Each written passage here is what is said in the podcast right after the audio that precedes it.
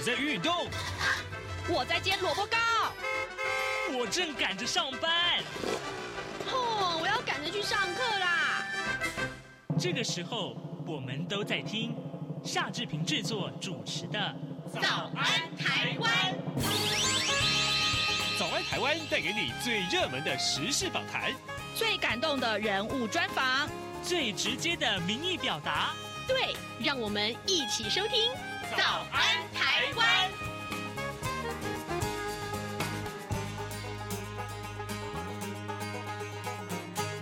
安，台湾！我是夏志平。今天是二零二三年的四月六号，星期四。呃，假期刚过，我不知道各位听众在假期之间过得如何呢？一定是走有了充分的休息。今天又开始新的一天的上班日，所以呢，大家要鼓起精神来，好吗？好，今天呢，礼拜四啊，所以我们要进行的是刘碧荣时间这个单元。我们待会儿要连线访问东吴大学政治系刘碧荣教授，我们请刘老师为我们解说最重要的新闻外电。当然啊，这礼拜的新闻外电。非常非常的多啊，呃，蔡英文总统啊正在进行他的民主伙伴共荣之旅，呃，刚刚呢也在稍早啊跟呃美国众议院的议长麦卡锡会面了。好，待会儿呢我们来看看这个新闻的焦点在哪里。还有美国前总统川普啊，他这个出庭啊，那这个结果呃这是一个全美所瞩目的事情，待会儿都会请呃刘老师跟大家一块来分享。在跟刘老师连线之前，志平有一点点的时间来跟大家说一说各平面媒体上面的头版头条讯息。当然，首先我们先有一个例外，就是我们要看一看编辑台上最新传来的消息：蔡英文总统在美国洛杉矶过境啊，当地时间五号上午会晤了美国众议院的议长麦卡锡，并且在会晤之后一同发表演说。呃，蔡总统也感谢麦卡锡以及跨党派议员的支持。让台湾人民了解自己没有被孤立，也不孤单，并且表示让自由灯塔永存不灭，可以说是当务之急。他特地引用雷根所说的两段话，还有《论语》“德不德不孤，必有邻”啊啊，希望能够谨记奠定台美坚实关系的原则。这是今天我们稍早看到呃，在刚刚顺祥为大家播报的新闻上面，当然也听到了这样一则报道。呃，另外当然就是麦卡锡啊，麦卡锡在在演说中只是强调了，呃，美国人民呃跟台湾人民的之间的友谊啊，对于自由世界是至关重要，他们会信守义务，而且重申对双方共享价值的承诺。麦卡锡也在呃会晤之后在。的 Twitter 上面说啊，双方会继续为美国和台湾人民寻找合作的方式，共同促进亚洲的经济自由、和平以及稳定。当然，这场呃会面可以说是受到媒体的关注啊。呃，两个人的关两个人的会面呢，是在呃刚刚稍早举行的。呃，你知道吗？总共将近有两百家的媒体啊，就除了台湾媒体跟美国、离日本各有超过二十家媒体之外，美国网站啊，华盛顿自由灯塔记者、露西啊，他告诉中央社的记者说，这是他所见过最大阵仗的采访啊。这个不到七点钟啊，在在雷根图书馆。两个人会面的地方开始聚集了大批的媒体，估计将近有两百家。OK，好，当然，呃，这个事情引发了很多的不同的其他的。波兰啊，很多位美国议员收到了这个呃来自中国驻美大使馆的警告信啊，敦促啊这个议员要取消行程，就是跟啊此此行在呃呃蔡麦会的时候呢，有很多的其他的跨党派的议员要一起去，在行前他们接到了这个警告信啊，而且扬言啊中呃并且扬言啊中方将会采取必要的行动，就是议员们接到的信是如此。那什么样的是必要的行动？今天的《中国时报》上面的呃头版呢，就写报道了这样消息：呃，大陆启动了联合巡航执法，就是怀疑啊遭呃这个遭到怀疑说是军演之前的这个前奏曲，呃，这是恐怕是接下来我们更要关注的话题了。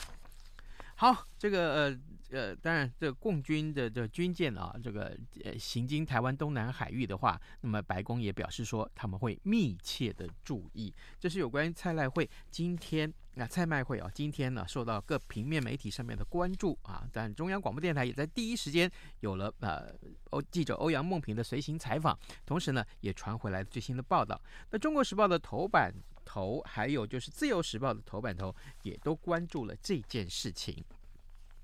因为联合报联合报头版头不太一样，他是提到了这个郭台铭啊，呃，红海的创办人郭台铭，他结束访美行程之后，昨天在桃园啊举行了记者会，他说呢，要愿意啊全力争取国民党二零二四总统候选人的提名，和副总统赖清德来一场君子之争，呃，他也对于四年前负气离开啊，向国民党的朋友致上万分的歉意。而如果最后是由新北市长侯友谊获得了提名，他也会全力的支持侯友谊，不能让民进党继续执政。这是今天我们看到联合报头版头条，呃，为大家关注的这个呃郭台铭要争取蓝营的提名，要选总统这件事情。好了，今天新闻比较多哦，呃，现在时间早晨七点零六分零七秒了，我们要先进一段广告，广告过后呢，马上跟刘老师连线喽。啊，老爸早啊！哎，起床啦！今天吃什么啊？哦，今天啊，我们来吃吐司加火腿蛋啊。嗯，好香哦！哎，爸，你在听什么啊？哦，我啊，在听中央广播电台的节目《早安台湾》啊。我平常最喜欢听夏志平主持的访谈了。哦，这个节目都在讲什么啊？新闻跟热门时事话题啊。哎，还有啊，报新闻而已哦。好无聊哦！哎哎，耐心听我说完嘛。早安台湾的节目内容不只是这样哦，除了每天最新的新闻内容，还会邀请各界的专业人士、学者来分享他们的见解哦。我只要一边听这个节目，一边做早餐，就能够了解好多事情哎。哇，那我也要听，在哪个平台可以听到啊？在每个礼拜一到每个礼拜五的早上七点到七点半，就能够在中央广播电台的官网上面收听到喽。哦，对了。在 Sound On、Spotify 这一些 Podcast 的平台上面也能够听得到哦。哇哦，老爸你很潮哎！对呀，Podcast 上面就能听到，也太方便了吧？哎，什么味道啊？哦，老爸，我的早餐烧焦了啦！早安，台湾，你正吃着什么样的早餐？吐司加火腿蛋，咬一口，然后收听中央广播电台。早安，台湾，刘碧荣时间。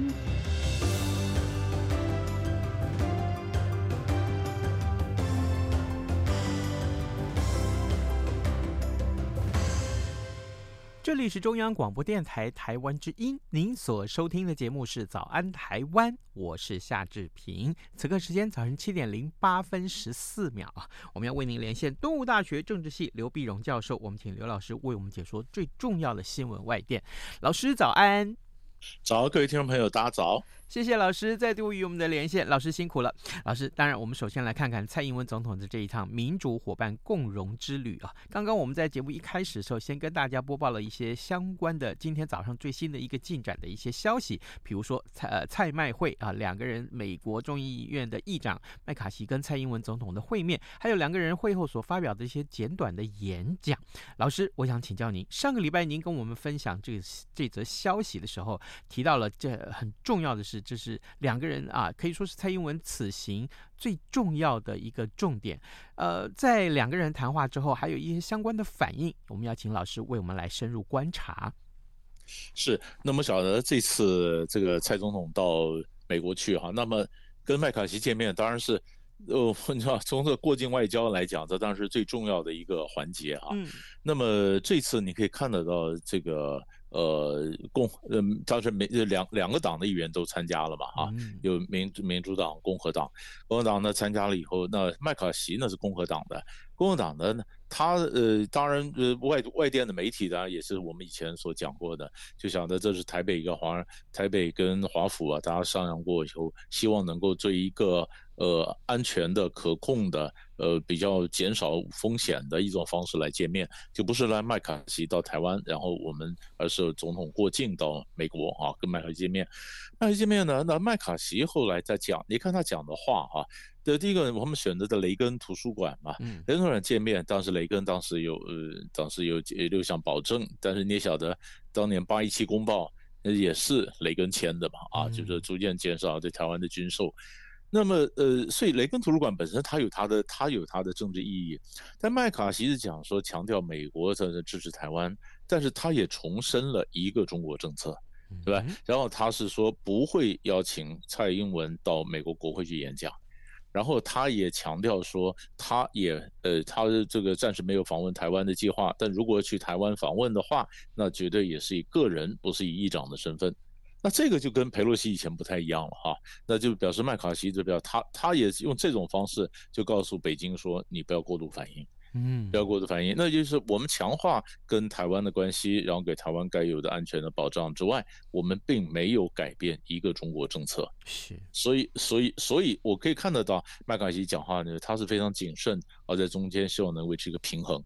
啊，但他在他当时在在去年其中选举的时候呢，纳西就是批评拜登啊，就是说你拜登对中国不够强硬，因为他们是不同党派嘛。那共和党就批评民主党的这个总统不够强硬，说他如果上来的话，他一定会怎么样？因为民主党的国会议长佩洛西那到了台湾，他共和党的众议院议长我也要也要去啊，啊，但是上来以后你可以发现他他他有他有倒退，所以《纽约时报》就是说他呃他的这个有后面倒退了几步。啊，那希望能够能够稳住这个关系，所以我可以看到说这一次的这个设计呢，不管是见面的方式、见面的地点、会后的讲话，啊，以大家所保持的低调和控制，呃。我觉得都是一个还不错的一个一个外交的一个一个表现。嗯哼，老师，我想请教您，当然这话题非常的重要啊，就是呃，蔡英文总统跟麦卡锡两个人会面，一定会引起中共的一些呃激烈的反应。那我们怎么去看待接接下来的这个反应？同时，另外我们也看到上个礼拜您跟我们说的时候是是提到了接下来拜登跟习近平两个人应该会有什么动作，对不对？对，所以现在就是看说，我们大家去看了，那这北京方面是为什么反应啊？呃，那么当然他已经有反应了，呃，他已经在台湾海峡中部、北部一些联合巡巡航啊什么，那三天嘛，哈、啊，嗯，那看看他看他在在下一步会怎么做。那么呃，这就是我我我们晓得，呃，也有有也有学者，美国一些学者也指出来说，当年佩洛西到台湾的时候，中共反应非常强烈，那时候还没有。呃，习近平跟拜登的见面呢、啊那后来习近平跟拜登，佩洛西之后，后来才呃经过几经折冲，才有习近平跟拜登的这个见面。习近平拜登的会谈了之后呢，哎，然后才有你说麦卡锡来，麦卡锡来呢，拜登的一直想说要跟中国要呃这个这个通电话嘛，呃至少那所以就看北京方面怎么回应。啊，就是北京，其实我觉得北京一个北也在看这一次，嗯、呃，如果是你看哈，如果是没有办法避免的话，就是麦卡锡一定跟蔡英文要见面，什么方式怎么见面，在如何可控的范围，然后这个布林肯和王毅私下不是他们也通过电话，对，或者苏利文，那，他们怎么样的在不同的这这这这渠道也通过电话，然后怎么样的去去去去沟通，如果呃该该讲的话讲了。然后该做的一些政治表态表现了啊，比如说他各种巡航，他也要安抚他大陆内部的一些民族主义的这些激进分子嘛，那都都都这个行礼如仪的这过场走完了以后，哎，那我们就看下一步美中关系是怎么样，怎么走吧啊？那么那么当然以前以前我们也谈过嘛，我说这里面其实牵扯到美中的关系，那么以及这个两岸的关系，以及美国共和党跟民主党之间的一个较劲。其实你你如果看到我们从台湾来看上个礼拜这个画面呢，其实其实你可以看到几乎是一个切割画面哈。嗯。一方面就是马英九到中国大陆，中国大陆给你很很热情的一个欢迎。是。然然后另一方面你又看到飞机啊不断的飞过海峡中线，然后又怎么样的航航空母舰经过经过巴士海峡啊，你你你就放在一边是战一边是和。就是在台湾，我呃我我们看了以后觉得有点错乱，是吗？哈，你说这个战和画面同时呈现，那就是中国大陆它一向我讲的就是硬的更硬，软的更软嘛。嗯，呃，你看那个这个政策在这里，那这个会诊以后，后来会呈现出来两岸或者中美之间什么一个新的图像啊？那这是我们所密切要观察的。正好刘老师提到的这件事情，我们也把《中国时报》今天的头版头条的标题也跟大家说一下。当然，蔡麦会之后啊，BBC 示警啊，啊，英国国广播公司 BBC 是以危险的三角恋来比喻美中台关系啊，并且以这个台湾有被爱到死的危险吗？啊，有一其中有个问号哈，然后来来示警这个台湾会面临的风险。正好老老师也提到，我们也把这个消息来跟大家分享。各位听众，今天。早上，志平呃跟您连线访问的是东吴大学政治系刘碧荣教授。我们请刘老师在节目中，首先先跟大家呃分享有关于蔡英文总统的民主伙伴共荣之旅进入到最后的这一个阶段的时候，两个人啊的蔡英文总统跟美国众议院的议长麦卡锡的会面，当然这是当中非常重要的一个外交的出击。老师，接下来我们看了看，既然是美国，哎呀，这个美国前总统川普啊，他在这个纽约出庭应讯啊，可是呢，呃，这个这件事情可以说是震惊全美。老师，为什么美国人这么重视川普的出庭应讯呢？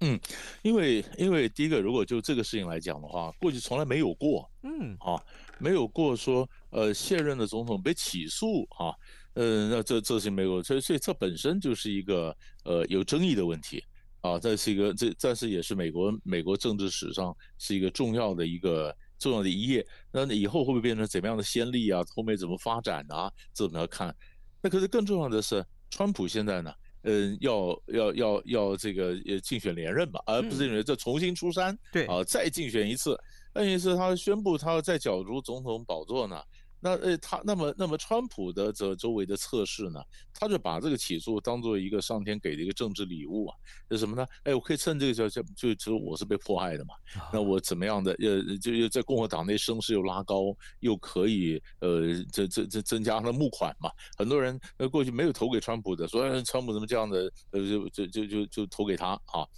那可是这里面呢，这我们从外面看热闹，其实你如果看门道的话呢。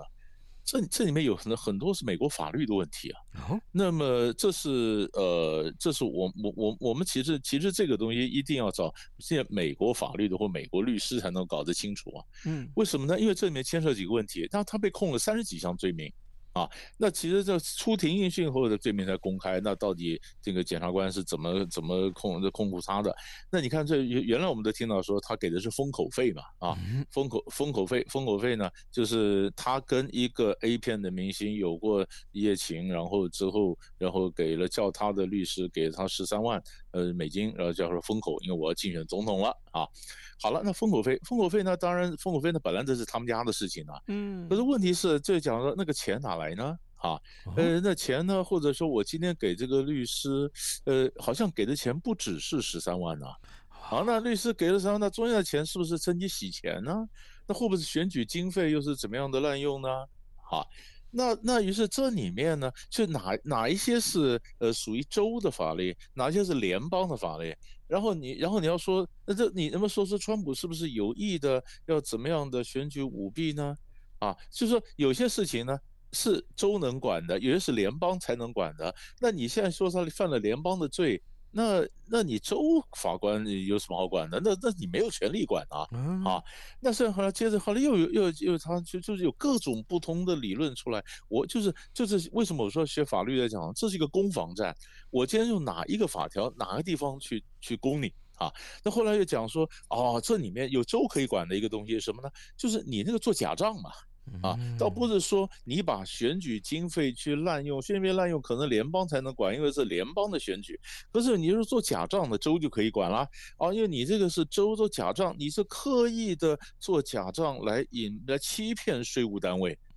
哎，从封口费引申成为账目不清的假账，到你说你是欺骗税务单位，那可能是重罪。啊，就从小的封口费本来就是一个女男女关系，变成欺骗这个税务单位的，他就把他把他上纲到这个地步。你晓得，他这里面要要要证明说川普他犯罪什么？这前面这一次的出庭，前面的法的司法单位经过经过。多少时间的搜证啊？嗯，啊，那那现在呢？他如果真的要定罪，那就明年才明年才会开最后开始审判，还有漫长的法律要走。好，那这漫长的法律审判的路上要走，这里面有两派律师的攻防战，是联邦的，是地方的，大罪的小罪。那明那总那选举要选了，啊，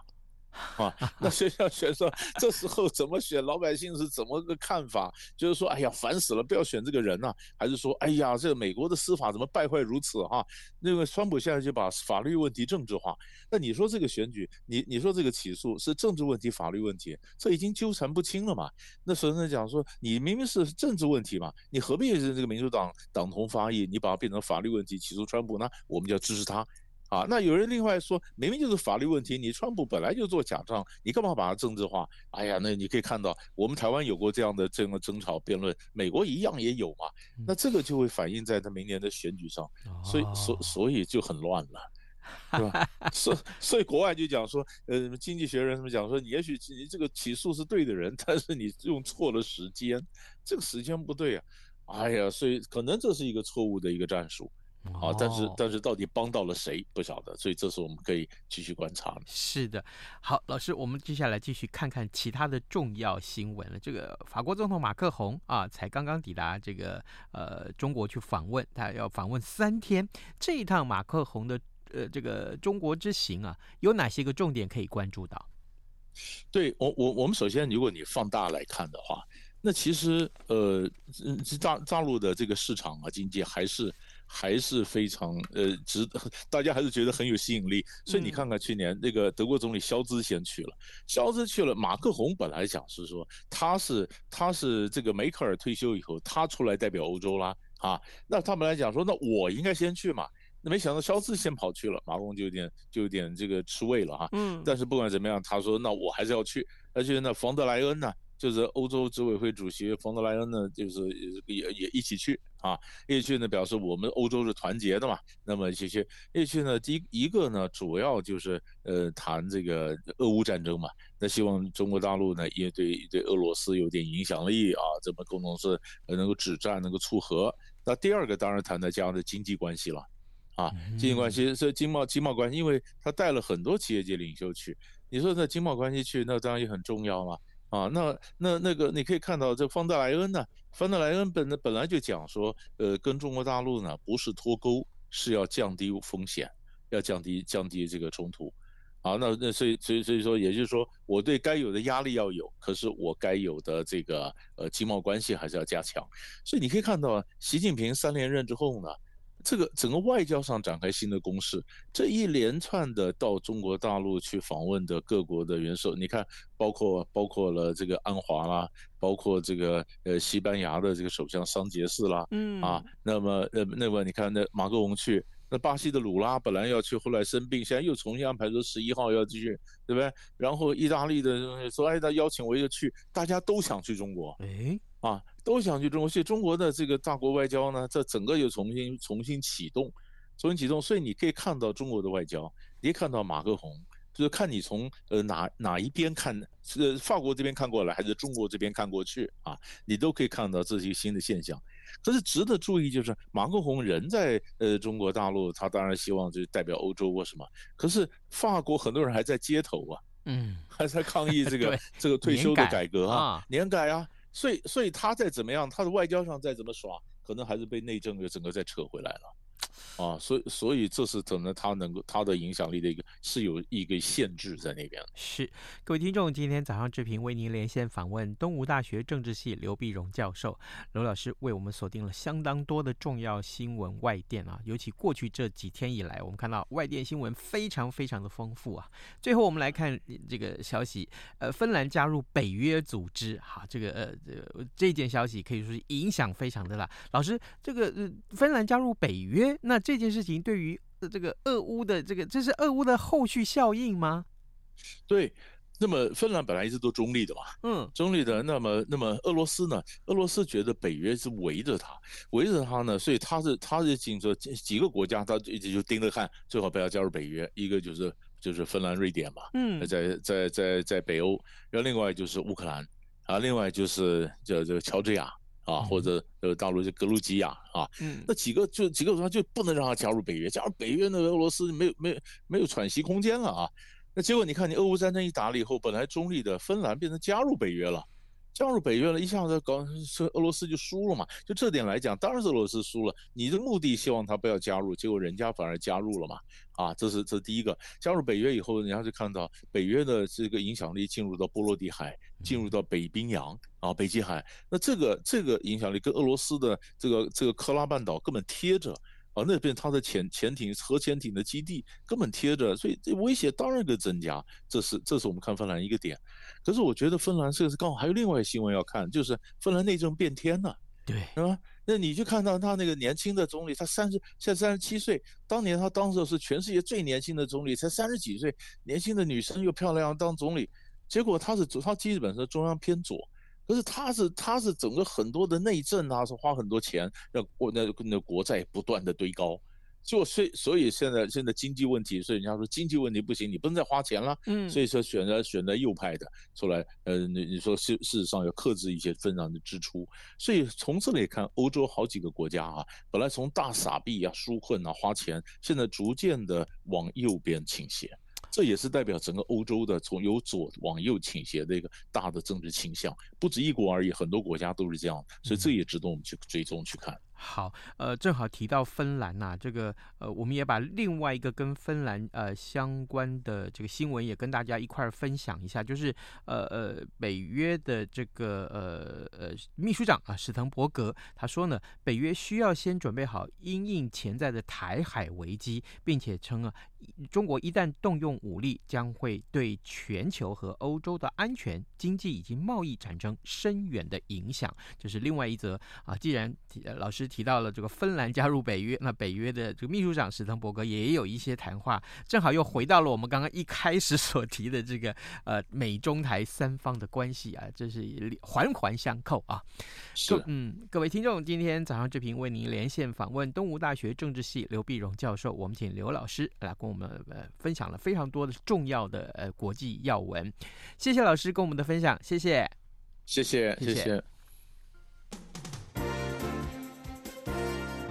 从两岸、国际、历史文化与财经等角度透视中国的《这样看中国》节目，每周一到周五晚间九点三十分到十点在中央广播电台播出。如果您对《这样看中国》节目有任何收听想法或意见，欢迎寄信到台北市北安路五十五号，也可以透过电子邮件的方式。节目有两个信箱：二零二零 at。r t i 点 o r g 点 t w，或是二零二零零二零三 n e w s at gmail dot com。再次谢谢听众朋友们的收听与支持，请持续锁定每周一到周五晚间九点三十分到十点播出的《这样看中国》节目。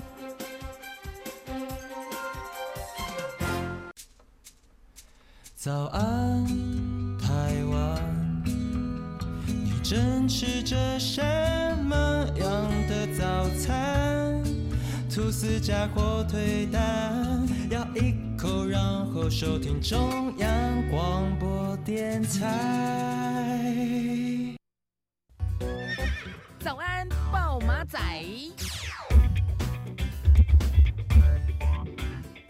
好的，我们还有一点时间来关注其他重要的新闻。刚刚刘老师为我们提到了分享的这个新的这个观察里面提到的大陆启动联合巡航执法，遭到质疑说是是军演的前奏曲。当然，这个消息呃恐怕接下来这三天会受到非常非常多的瞩目啊。呃，我相信啊，各媒体都会把所有的焦点都锁定在这上面。另外，呃，老师刚刚也提到了川普啊，川普被控三十四项罪名。呃，如果一所有罪名都成真的话，都是这个确定的话，那么川普可能最高要被关一百三十六年。所以啊，这个呃，川普他完全都不认罪啊，他完全都不认罪。呃，另外呢，呃，我们来看一看马英九，马英九在这个呃这个。昨天啊会会见了上海书记啊，那他说民进党也不敢废 ECFA 啊，这个因为马英九提到了这个 ECFA 这件事情，他也重申九二共识啊，强调任内所签订的 ECFA 啊，他告诉他用这个台语来跟大家解说，他说 ECFA 用台语来念叫 A 哥换啊，A 哥换，这意思就是经济会再发展起来的意思。那么所以呢，就强调就是两岸和平的稳定啊，是台湾主流的看法。我们看到蔡呃这个呃马英九前总统在中国大陆访程，其实也接近尾声了啊。明天明天跟大家预告一下，明天呃我们邀请呃资深的媒体人郭鸿章在节目中跟大家一块来关注有关于马英九前总统的大陆行，还有呢就是蔡英文总统这一趟民主共荣伙伴之旅。好好，那么呃请大家明天继续收听早安台湾，也跟您说拜拜喽。